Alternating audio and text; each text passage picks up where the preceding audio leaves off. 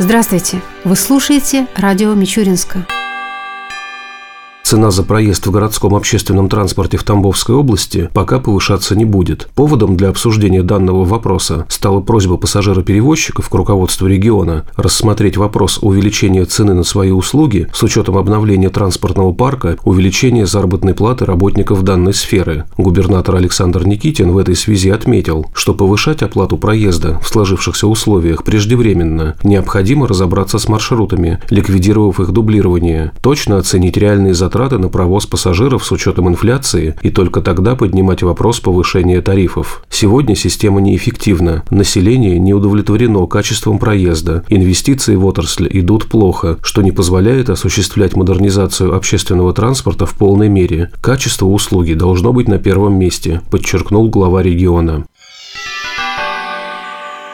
Главная улица Мичуринска, улица Советская, останется закрытой для движения транспорта. Напомним, в январе этого года, с учетом поступивших рекомендаций от городского отдела ГИБДД и на основании обращений предпринимателей, администрации Мичуринска был поднят вопрос об открытии улицы Советской для движения транспорта. Мнения горожан по этому вопросу разделились практически поровну. Одни выступали за открытие движения, мотивируя это тем, что данная мера позволит разгрузить транспортный поток на улице Интернациональной нормальной и облегчит подъезд к торговым точкам, расположенным на улице Советской. Другие выступали против, высказывая свою обеспокоенность по поводу безопасности пешеходов и в особенности детей, обучающихся в школах номер 1 и 18, а также посещающих Центр детского творчества, Дом молодежи «Космос» и музыкальную школу. После изучения всех мнений по этому вопросу было принято окончательное решение. Улица Советская будет закрыта для движения автотранспорта, а в ближайшие годы планируется провести ее ее реконструкцию. Сумма данного проекта оценивается в 30 миллионов рублей.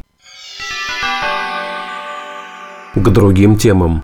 Ректор Мичуринского государственного аграрного университета Вадим Бабушкин подвел итоги прошлого юбилейного для вуза года и рассказал о планах по развитию университета на год текущий. В беседе Вадим Анатольевич остановился на самых ярких событиях минувшего года – создание 85 короткометражных юбилейных роликов, посвященных значимым событиям в истории университета, проведение юбилейных конкурсов среди школьников и дошкольников, масштабное празднование 85-летия университета, присуждение грантов гранта президента Российской Федерации за проект по созданию нового вузовского музея, получение студентами университета именных стипендий и грантов Тамбовской области и областной думы, открытие обновленного актового зала и аудитории имени Юрия Георгиевича Скрипникова. Также Вадим Бабушкин остановился на основных задачах, стоящих перед университетом в этом году. Сейчас проблема прохождения аккредитации вузов, особенно отраслевых. Мы также являемся отраслевым аграрным университетом. И в части непрофильности направления, это ну, у всех больной вопрос, это экономика. А у нас еще, вы знаете, есть педагогика. Поэтому аккредитация девяти направлений, которые будут проходить в первую его половину. Одна из основных составляющих – это инновационное развитие. Региона будет состоять только из научных достижений нашими сотрудниками. Поэтому участие в грантах и конкурсах, проводимых Министерством образования, в основном сейчас, потому что финансирование, вы знаете, урезается, и еще то, которое осталось в Министерстве образования, хотелось бы участвовать там. Вместе с этим большой вклад, если мы все-таки выиграем, это в федеральной вот этой программе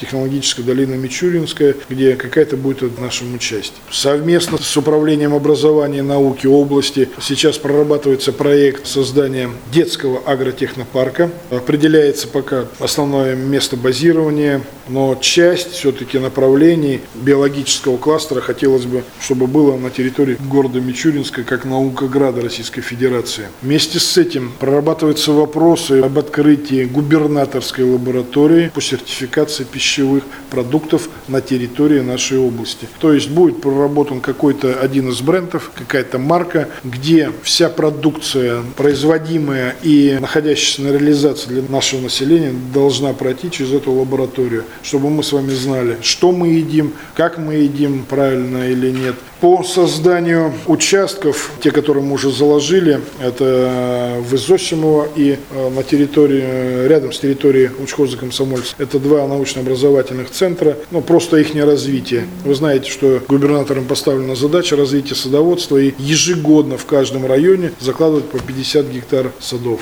Мы заложили успешно 5 гектаров садов. Вторую часть этого проекта будем прорабатывать и вместе с этим будем участвовать в возрождении элитного семеноводства на территории нашего университета, чего не хватает сейчас в стране. Ну и самая главная поставлена задача президентом – это все-таки социальная сфера. Есть проблемы у нас в университете, как и везде, да, это те же общежития, те же учебные корпуса, которые нужно всегда подмазывать, подкрашивать и так далее. Мне хотелось бы большую часть уделить это студенческим общежитиям и развитию все-таки санаторной базы на территории, расположенной в селе Старторбеево, нашего оздоровительного лагеря «Родник». Продолжаем нашу передачу.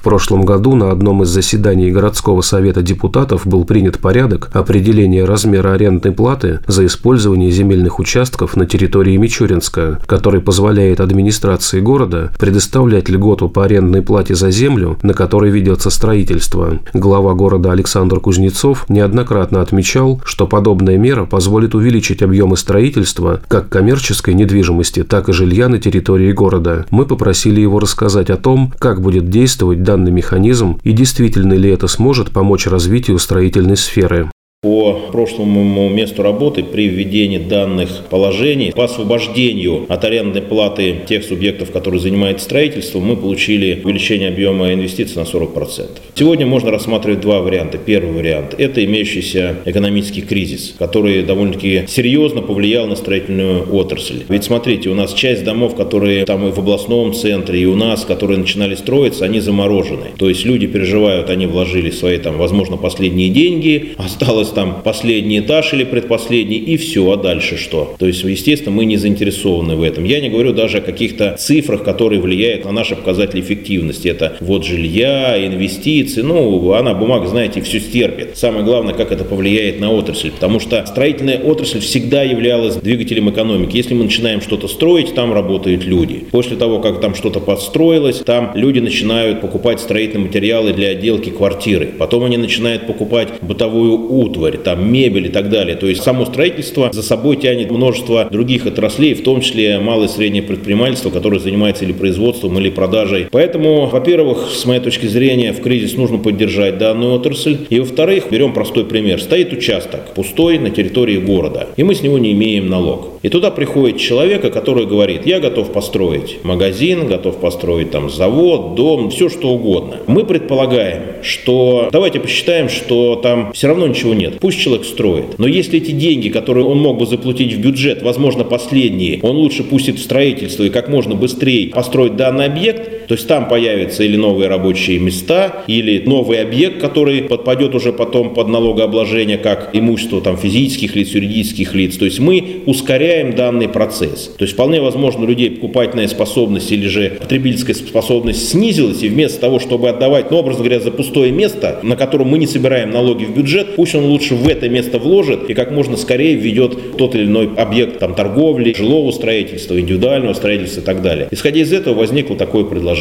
Я считаю, что жители должны этим воспользоваться, субъекты малого и среднего бизнеса также должны этим воспользоваться, а дальше мы будем получать уже налоги и НДФЛ от тех людей, кто будет работать, ну и, естественно, от других объектов, которые являются субъектами налогообложения.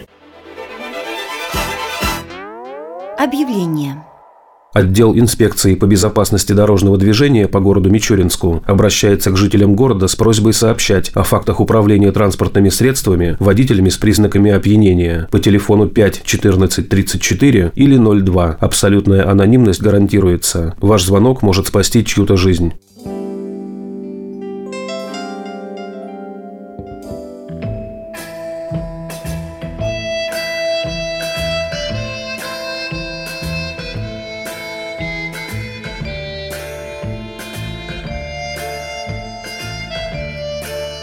В завершение передачи о погоде в ближайшие дни.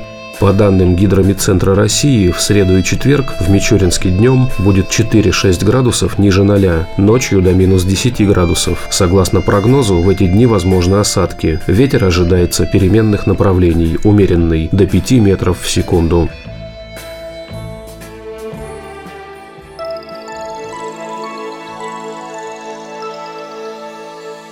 Передача радио Мичуринска окончена. До новых встреч!